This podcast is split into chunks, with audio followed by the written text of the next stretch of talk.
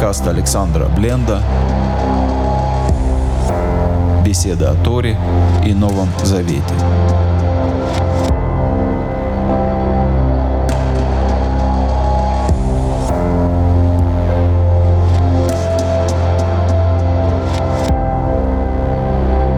Шалом, добрый вечер. Снова рад всех видеть. Мы с вами снова встречаемся, уже стало традицией, чтобы продолжить изучение Танаха, пока изучение книги Берешит. Кстати, на следующей неделе мы с Божьей помощью ее дочитаем. А сегодня мы будем читать 43 главу. Но начну, как водится, с молитвы. Отец Небесный, я прошу Тебя защитить всех тех, кто оказался на войне, кто потерял близких, кто под бомбежкой, кто под обстрелом, кто в растерянности какой-то и чувствует свою беспомощность, кто остался без помощи близких, без лекарств, без э, всего необходимого. Пожалуйста, Отец, позаботься о своих детях, где бы они ни находились, дай мир в сердце, поддержи, укрепи, и пусть те надежды, которые появляются на горизонте, не будут тщетными надеждами, дай мир в сердца людей, подкрепи защити города, которые могут оказаться под угрозой, предотврати развязывание дальше этого кошмара. А мы продолжаем с Божьей помощью читать и будем читать 44-ю. 44-ю. Однако здесь небольшая ошибка. 44-ю главу книги Берешит. Мы остановились на том, что братья праздновали в доме Юсефа по всему миру, по всем окрестным странам голод, тяжелый голод. В доме Юзефа братья выпивают и закусывают. Видимо, выпивают крепко, потому что остаются там ночевать.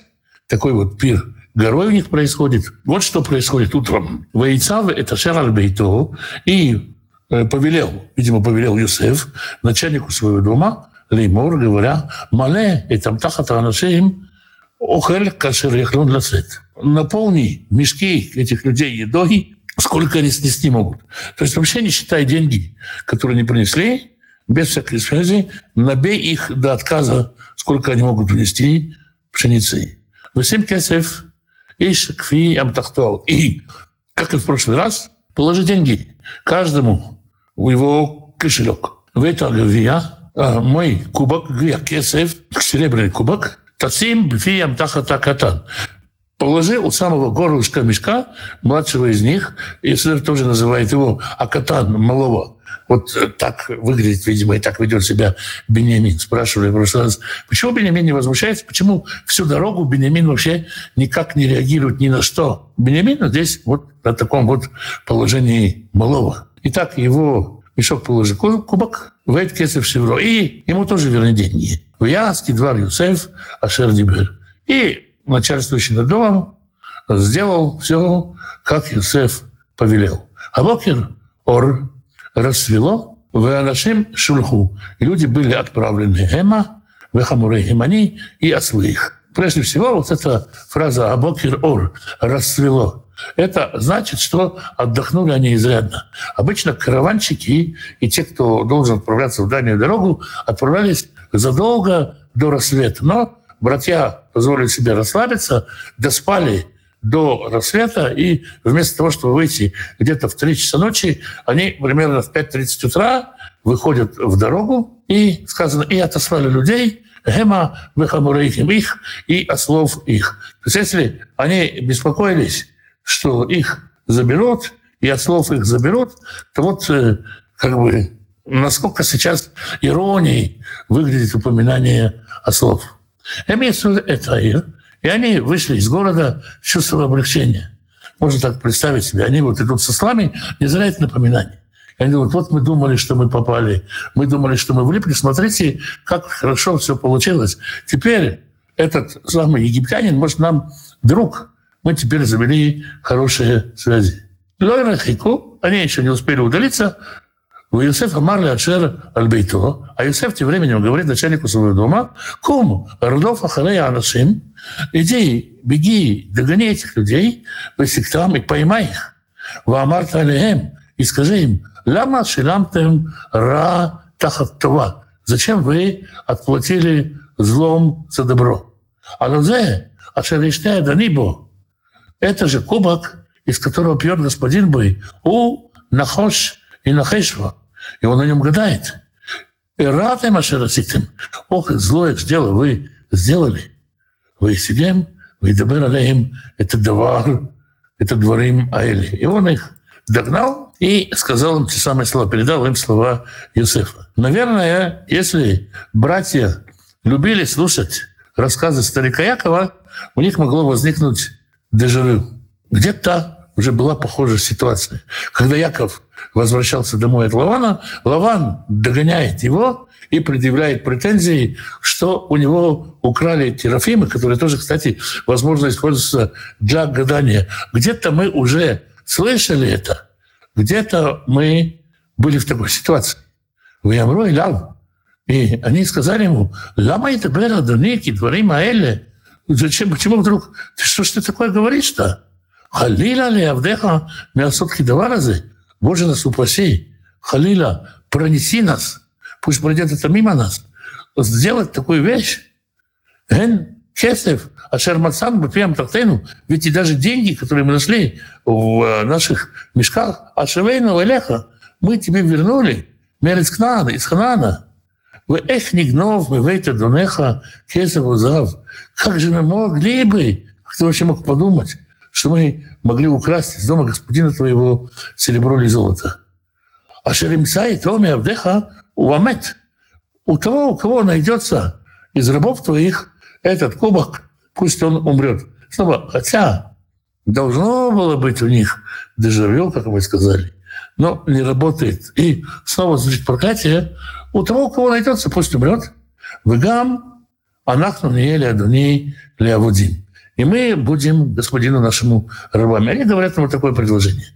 Если ты, так, а где у вас кубок нету, а если найду, а если найдешь, то тот, у кого ты найдешь, умрет. А мы все будем тебе рабами. Так и дворе. Он сказал, ну хорошо, пусть будет, как вы говорите. Кен у ашер имцаито или эвит. Тот, у кого вы, у кого найдется этот кубок, этот тот будет не рабом, вы отемте юнахиим, а вы будете чисты. То есть они сказали так, у кого из рабов найдется кубок, тот умрет, а мы все будем рабами. Пусть будет по вашим словам, пусть будет по вашим словам, тот, у кого найдется кубок, тот будет не рабом, а вы все будете чисты. Почему он говорит, пусть будет по вашим словам? То есть договариваемся.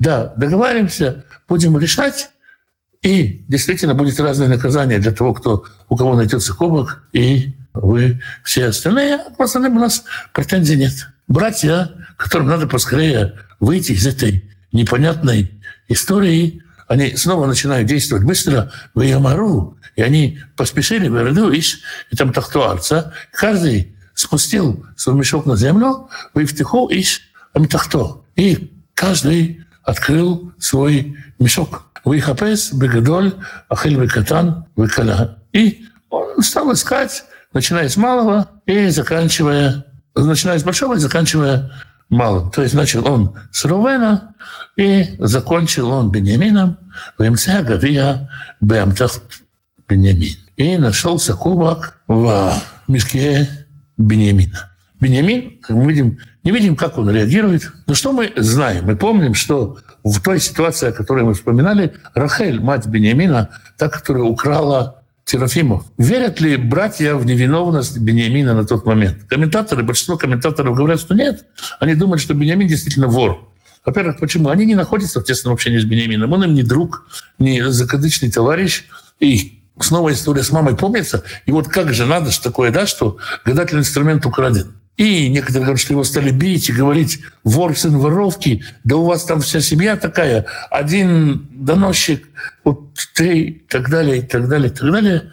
И, ну, знаете, хорошо вступаться за брата, может, даже за не очень любимого брата, когда ты понимаешь, что он невиновен. А если ты думаешь, что он действительно вор, что он всех подставил, и что э, тут всех вообще могут казнить, иди знай, какой в Египте суд, что все могут э, попасть под рабство, что настолько тяжкое преступление совершил Бениамин. И вроде бы зачем их так хорошо приняли в доме? По большинству версий братья действуют, несмотря на то, что они не верят, что Бениамина подставили. Да и как вы им верить, что Бениамина подставили? Что делают братья? Вы их семья там. И разорвали они одежды.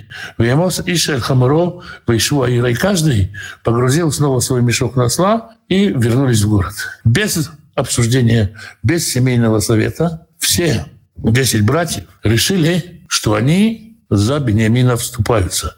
Несмотря на то, что, может быть, Бениамин виноват. Для чего Иосиф это затеял? Ну, может быть, для такой проверки братьев. То есть, может быть, это проверка братьев. Может быть, может быть, Иосиф их затеял это для того, чтобы Бениамина оставить в Египте, а братья пусть едут в Ханаан, пусть приезжают в гости, а Бениамин будет у него рабом. Ну, тоже дело такое удобное. Много разных версий. Почему Тора не говорит Почему Исаф это сделал? Потому что иногда мы сами, когда мы анализируем что-то, что мы сделали, всегда ли нам понятно, почему мы поступаем так или иначе. Программа Юсефа была, видимо, все-таки испытать взаимоотношения в семье, и он это сделал. Он увидел, что братья вернулись. В 14 стихе мы читаем «Вы его, Иуда, вы Ахав, и пришел Иуда и братья его». Обратите внимание, в Торе очень важны вот эти тонкие формулировки. Не пришли братья, понятно, что братья пришли. Пришел Иуда, сейчас он будет лидер, на него фокус. Почему? Во-первых, потому что он уже сформировался как лидер. Несмотря на то, что Рувен первенец, Рувен тоже всю дорогу молчит. Пришел Иуда во главе своры свиты своих братьев. Байта Йосеф. Пришли в дом Йосефа. У, куда Шама, он как бы еще и не вышел по делам, Вифлюли фановался. И пали перед ним ниц. Вьем Алаем Йосеф. И сказал им Йосеф, «Мам хазе зе ашер аситем». Что это сделали? сделали? Зачем вы вообще это сделали? Алло, едате. Вы же знали, кинахош и нахеш иш ашеркамони. Вы же знали, что человек, как я, он догадается, он вас вычислит. Это глупо так воровать. Зачем вы это сделали? И теперь мы э, слышим Иуду, который не начинает говорить о том, что мы честные люди, нас подставили. Ничего такого Иуда не говорит. Иуда Видимо, опять-таки, может быть, потому что он верит в то, что, что Бенемин действительно украл этот кубок. Или каким-то образом может видеть суд Божий. Иуда говорит вот что. Вемари Иуда. Маны марлетони. Что же мы можем сказать человеку? Мани дабер. Что будем говорить? Уманить так. Что будем оправдываться? Элюим маца это вон авдыха. Вот Бог обнажил грех рабов твоих. И не ну, а Вадим Леодони. Вот мы все рабы господину нашему.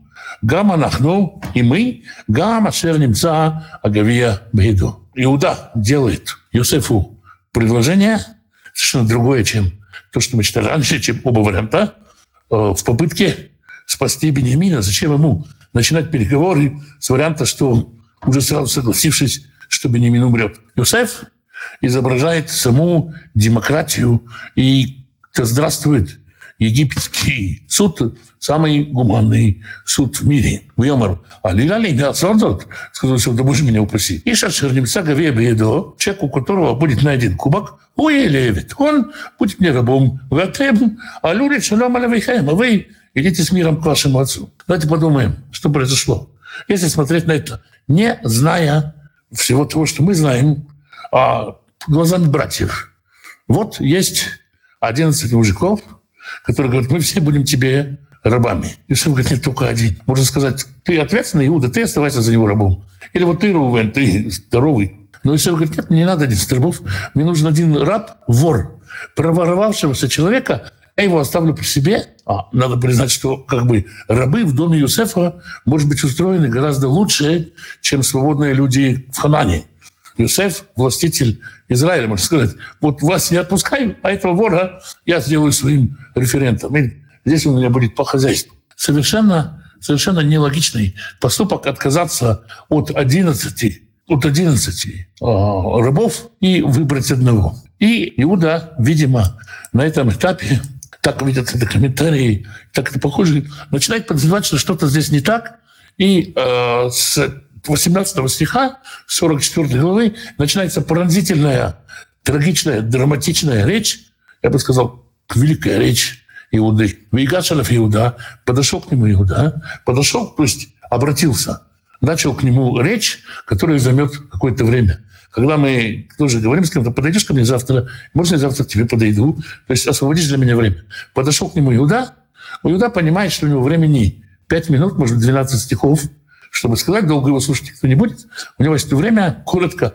ясно изложить суть дела. И вот что говорит Юсеф, это же вот что говорит Иуда, говорит он удивительные, по сути, вещи. Йомер биадуни, мною клянусь. Э, все, что я буду говорить здесь, сказано под клятвой. Это как клятва на Конституции или на Библии. И деберна авдеха, дебар дуни, велю иха рабха авдеха. Пусть позволь рабу своему говорить в уши господина, и да не прогневается господин на раба твоего, потому что ты же как фараон. То есть ты чиновник достойный, давай не сгоряча, давай будь достойным своего сана, давай послушай меня, давай э, будь солиден, вальяжен и милосерден. Адани шали тавадав леймор аешлахем ав уах. Господин спрашивал рабов твоих, есть у вас отец или брат? Давайте вспомним, был такое?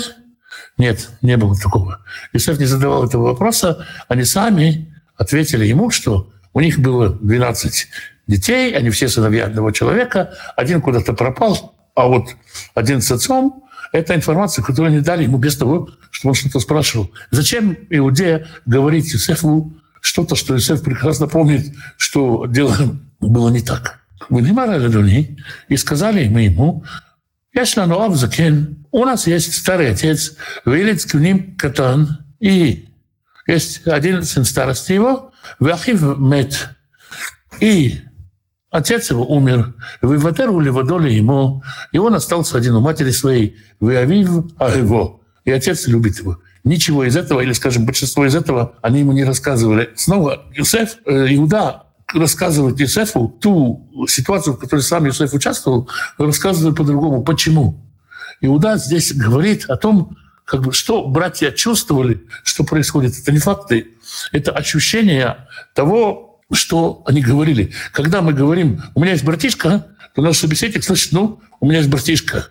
А когда э, я это говорю, я говорю, у меня есть братишка, и он любит э, играть в Лего, и еще что-то, я туда еще что-то вкладываю. Сейчас Иуда рассказывает, и он мешает чувства с фактами. Он говорит от своего сознания, от нутра, от самого сердца. И в 21 стихе «Витамар элявдех» Отец сказал рабам твоим «Риду аляй, спустите его ко мне, васима эйни аляв». Я за ним здесь буду присматривать или присмотрю здесь за ним.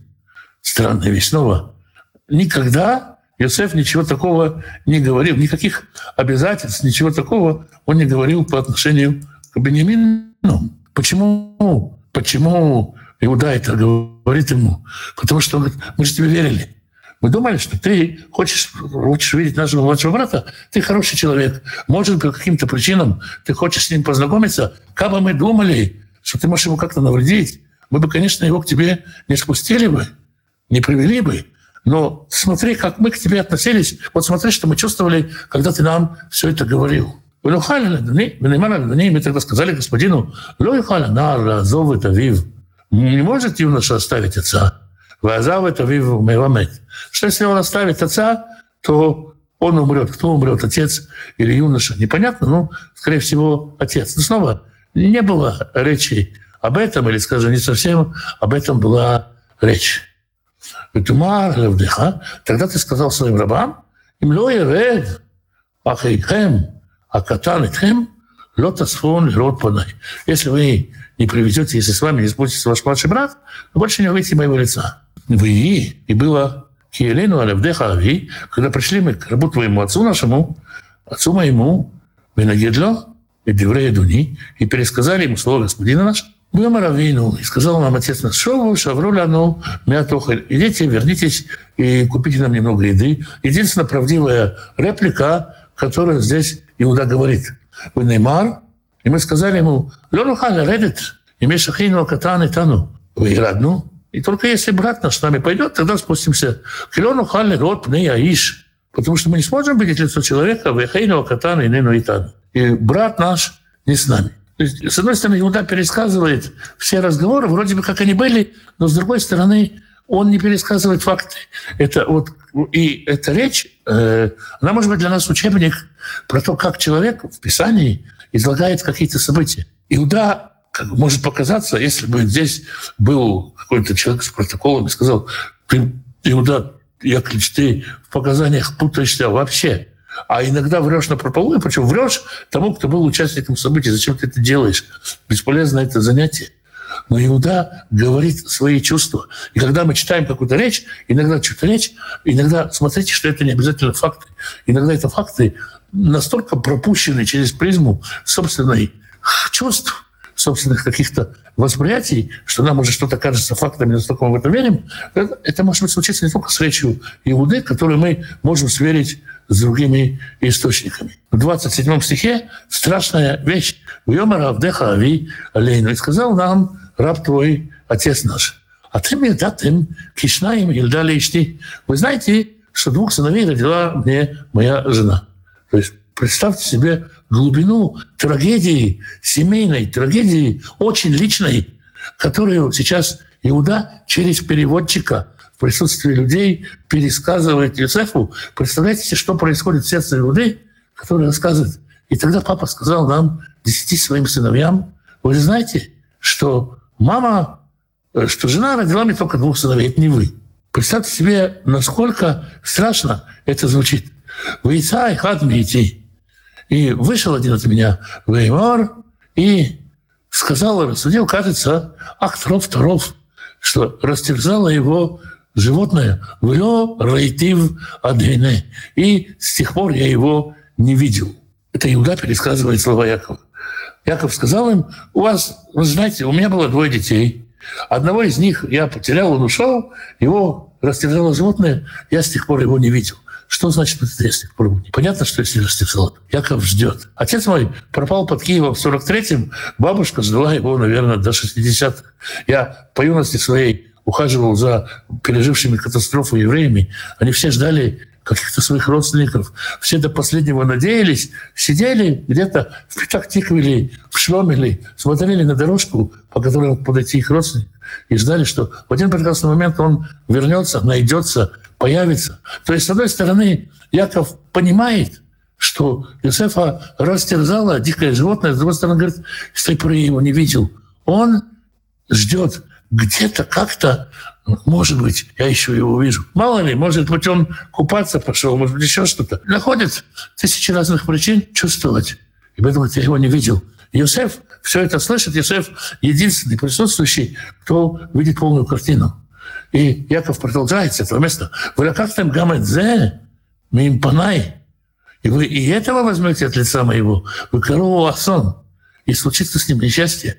Вы эратем войти бера шеола. И вы тогда опустите старость мою, бросите старость мою в злобе в могилу. Яков говорит в тоске, но здесь Иуда пользует более красивый э, иврит для того, чтобы как-то отца своего оправдать. И теперь, как бы закончив эту речь, Иуда говорит, вы рад. Теперь же, кибаи алявдеха алави, если придет раб твой, к отцу моему, «Ванана и нену, и тану, и, и юноши, и мальчика не будет с нами, вы навшо, кшураба навшо, а их души связаны одна с другой. Вая, кираутоки, эйнана, и, и будет, если он увидит, что нету, нету с нами юноши, то есть Бенемина, вамет, и он умрет. Варилу Авдеха, Эцеват Авдеха Авину Бригот Шигула. И тогда рабы твои сбросят седины раба твоего отца нашего в скорби, вот это уже цитата из Якова, вшел в могилу. Киавдеха, потому что раб твой, это он же говорит про себя, а рав – это нар, Меймави. Я поручился за этого мальчика, за этого юношу перед отцом моим. Леймор, говоря ему, им авейну элеха, если я его тебе не приведу, выхатать или ави коля буду я грешен перед тобой всю жизнь. Это уже правда. И сказал вот всю эту речь. Только представь себе, насколько тяжело дается мужчине, иуде, человеку, который Знаете, что такое потерять детей? Иуда похоронил двух своих детей. Иуда не просто небалованный судьбой человек. Сказать такую личную трагедию мы в семье, нелюбимые 10 братьев, у отца есть любимчики. И вот за этого любимчика я поручился. Любимчик, кстати, молчит. Бенямин всю дорогу ничего не говорит. Это вообще проблема Бенямина, молчание, которое останется и дальше в других коленах когда-то делал руки по Эстер, разбирал этот вопрос. Бенямин молчит. Ну, вообще слова не сказал. И, и представьте себе, чего стоило Иуде сказать эту речь. И заканчивается эта речь предложением, которое ответ на предложение Юсефа. Юсеф предложил, пусть Бенемин останется рабом, а вы пойдете.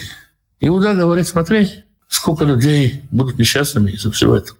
Вообще не, не обсуждается, кто такой Бенемин, хороший ли он, плохой. Отец его любит, нас не любит, его любит. Так получилось. Мы тут вообще нелюбимые дети. Как это все горько через переводчика публично высказывать восточному, сильному, взрослому мужчине, какому-то непонятному египетскому чиновнику, который, может быть, еще и в Москве. Веата Ишевна Авдеха Тахатанар. А теперь пусть останется раб, то есть я, вместо этого юноши, Эвид Леадони, рабом Ванар Яль Эмехав. А юноша поднимется с братьями. То есть Иуда говорит, я сейчас попрощаюсь. Да, человек, который авторитетнейший из братьев, я сейчас попрощаюсь с ними, помашу им рукой и останусь рабом, что хочется, то делай. Это может, кстати, закончиться и кастрацией, да, то есть евнухом стать. В общем, все что угодно может случиться. Но я хочу, чтобы вот этот юноша, не потому что он хороший, потому что такая вот жизнь, потому что вот так вот все случилось.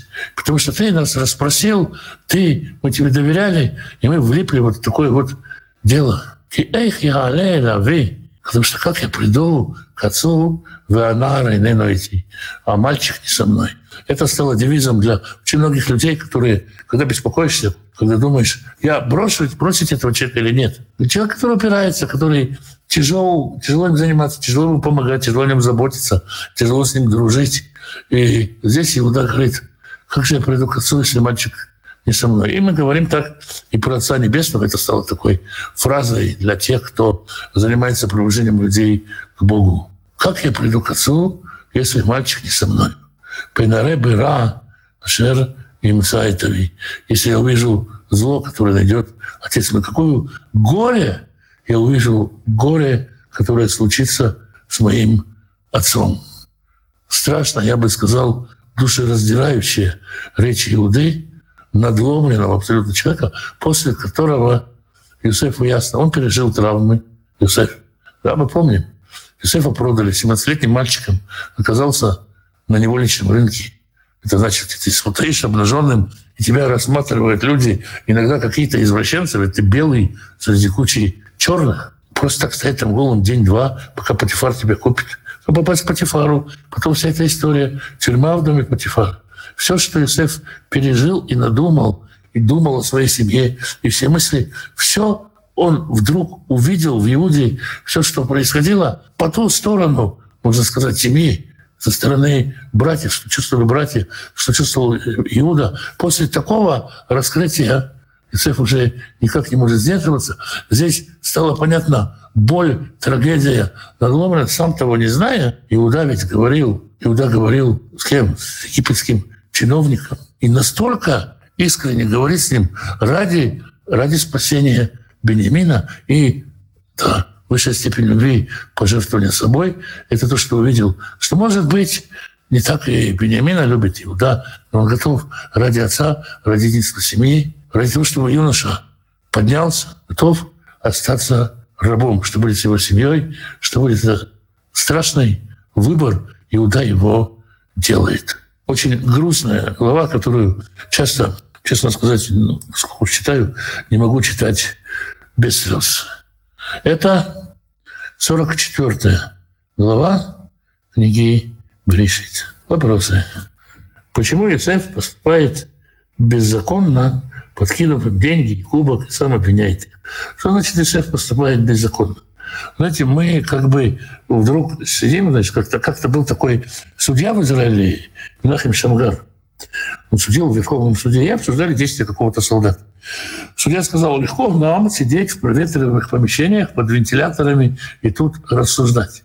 Юсеф, во-первых, властитель государства. Он может подвергнуть человеку испытать, может сделать так сказать, контрольную закупку. И Э, не сделал ничего незаконного, кроме проверки. По факту никто рабом не стал. То есть Юсеф использовал свое положение, но здесь злоупотребил. Представьте себя на роли Юсефа, который не читал Библию, не читал он книгу Бриши. И он действует как человек, который действует как человек. Закон еще вообще не дан. И поэтому взять и вот так вот просто сказать, ты беззаконник, ты здесь действуешь, не спешите вешать ярлыки. Иосиф действует как умеет. Все в этой ситуации действуют как умеют. Это сообщество живых людей, которые пытаются быть хорошими, пытаются э, иногда справляться с какими-то своими обидами. Иногда у них не получается. У меня тоже не всегда получается. Для чего Израиль возвращает деньги в мешках? Снова для того, чтобы проверить. Это все проверки на тесты на то, как человек будет себя, э, как человек будет себя вести. Могли ли братья догадываться, что перед ними Иосиф? Или узнать его по чертам лица, может быть, похожего на Бениамина? Давайте, давайте снова представим себе ситуацию. 20 лет назад братья вытащили Иосифа из ямы, или не вытащили, он пропал из ямы, мы по-разному это читаем, так или иначе он с караваном укатил в Египет. 17-летний э, мальчик попал, точно попал на невольничий рынок. В этом брате не было возможности сомневаться. И, и дело с концом.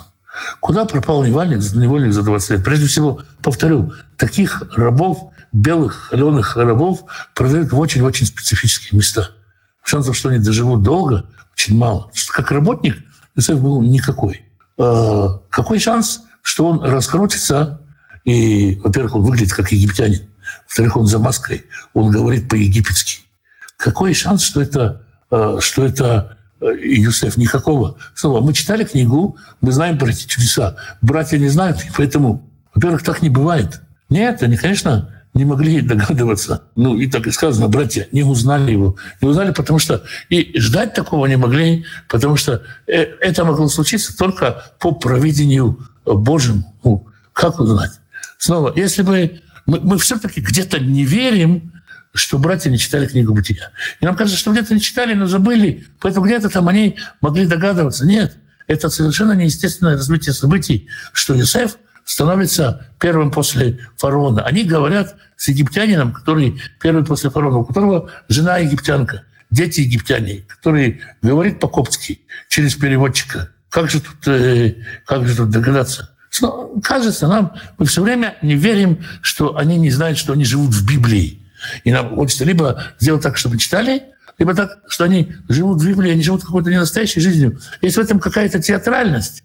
И когда-нибудь они снимают свою одежду, и просто говорят, нет, они живут, их-то их жизнь, это их реальная жизнь. И они видят страшного египетского чиновника, который непонятно зачем изгаляется над ними. Можно ли назвать жертвенный поступок Иуды как проявление достоинства, иметь свою роду Ишуа как жертва за всех – я думаю, здесь мы не должны говорить о достоинстве. Когда Всевышний говорит в книге «Дворим», за что он избрал народ Израиля, он говорит удивительную вещь.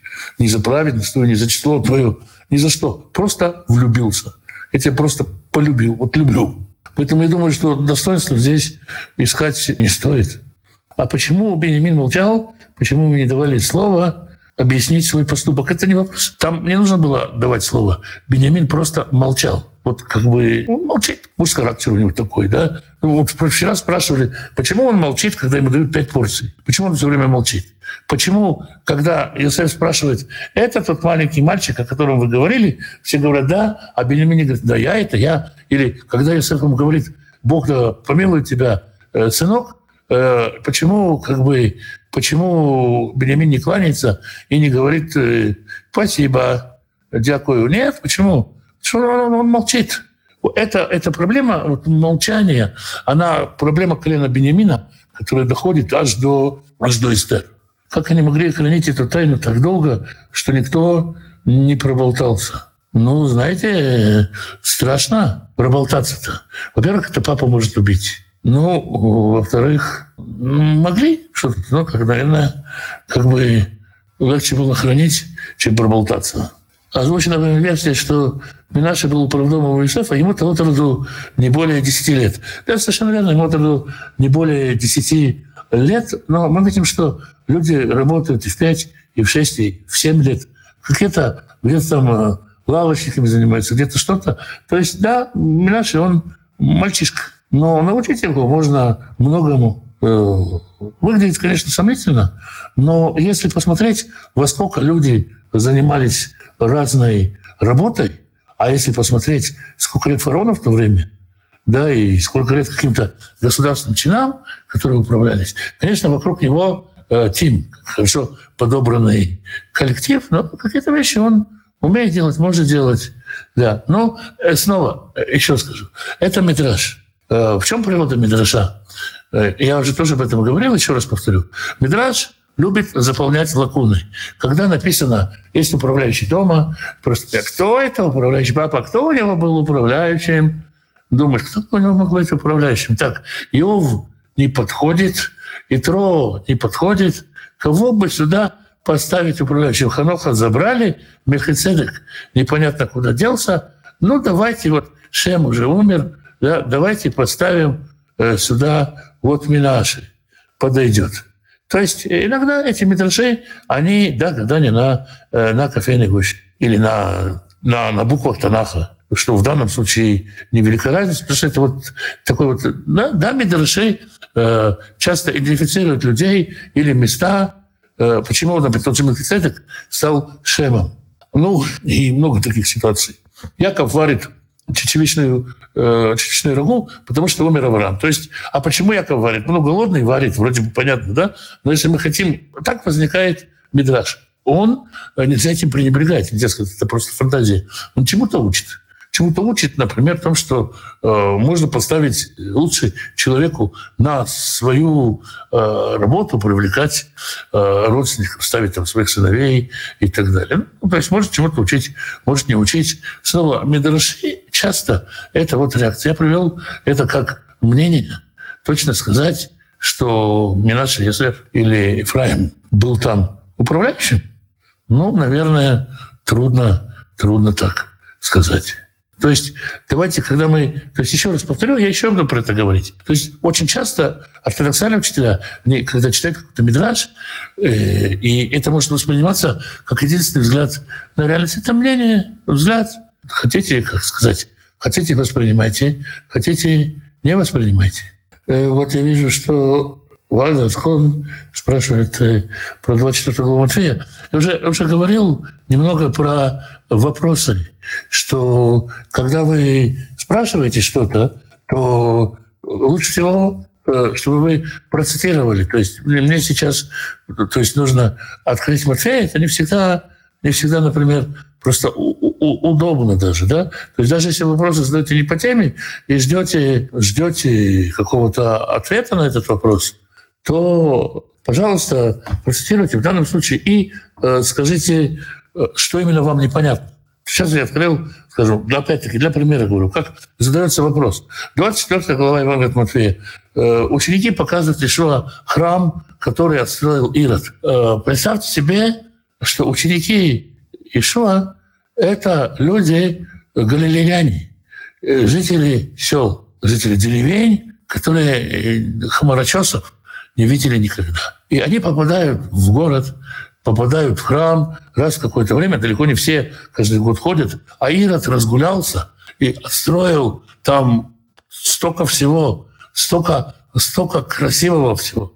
И они ходят, конечно, девятся, величие, и смотрят и говорят, смотри, какое великое произведение архитектуры здесь. И что говорит им то, что говорит. Вопрос, вот, вот, эта, вот эта ситуация.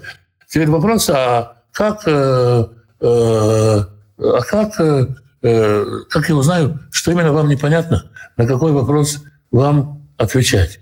И поэтому для того, чтобы быстро получить ответ, бы правильно задать вопрос. А вот я еще спрашиваю, поскольку у нас чуть времени, про отцов Восточной Церкви. Значит, отцов Восточной Церкви, кто здесь перечислен? Ну, Исаака Селина не вижу. Силуан Афонский нет, не читаю. А Дорофей нет.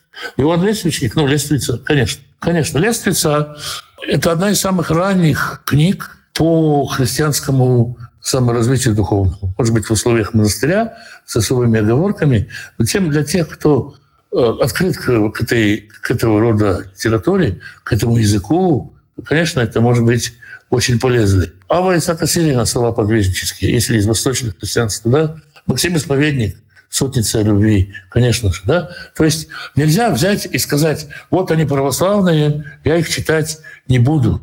Да, речь идет об э, таких учителях, которые, например, в своих словах говорили, ни в коем случае не приближайтесь к евреям, бегите евреев. Вот, и мне начинают приводить их комментарии. Ну, бегите от меня, я буду убегать от вас. Если это сотница любви, если это какие-то получения, из которых можно жить пользу, написано всего испытывайте хорошего, держитесь. Поэтому вот э, такой э, будет вам простой ответ. Но э, хорошо, это так, аттракцион невиданной щедрости, некоторые ответы на вопросы не по теме, мы будем их собирать все-таки в, в отдельную упаковку, но их можно мне задать на почту. Э, я на почту стараюсь отвечать, не всегда получается, но я всегда стараюсь. Можно мне задать их в, на Фейсбуке в личной теме. Да, ну вот э, так, если уж что-то кажется срочным. Снова, пожалуйста, когда вы цитируете Писание, можете пройти ссылку, но проведите вы цитату или хотя бы примерно о чем идет речь и примерно что вам непонятно. Например, как, как э, вот по тексту начала 24 э, главы Евангелия Матфея, я могу предположить 10-15 разных вопросов, которые можно задать на эту тему. И хотите хороший ответ, задайте вопрос. И если вы сформулируете хорошо вопрос, уверяю вас, он вам так понравится, ваш вопрос, что вы, может, не захотите его менять на мой ответ. Такое тоже бывает. Вот. Э, ну, что можно сказать? Видите, новые вопросов новых не прибавилось. На этой доброй, хорошей ноте прощаемся с вами до завтра, на том же месте, в тот же час. Всем шалом и вечера мирного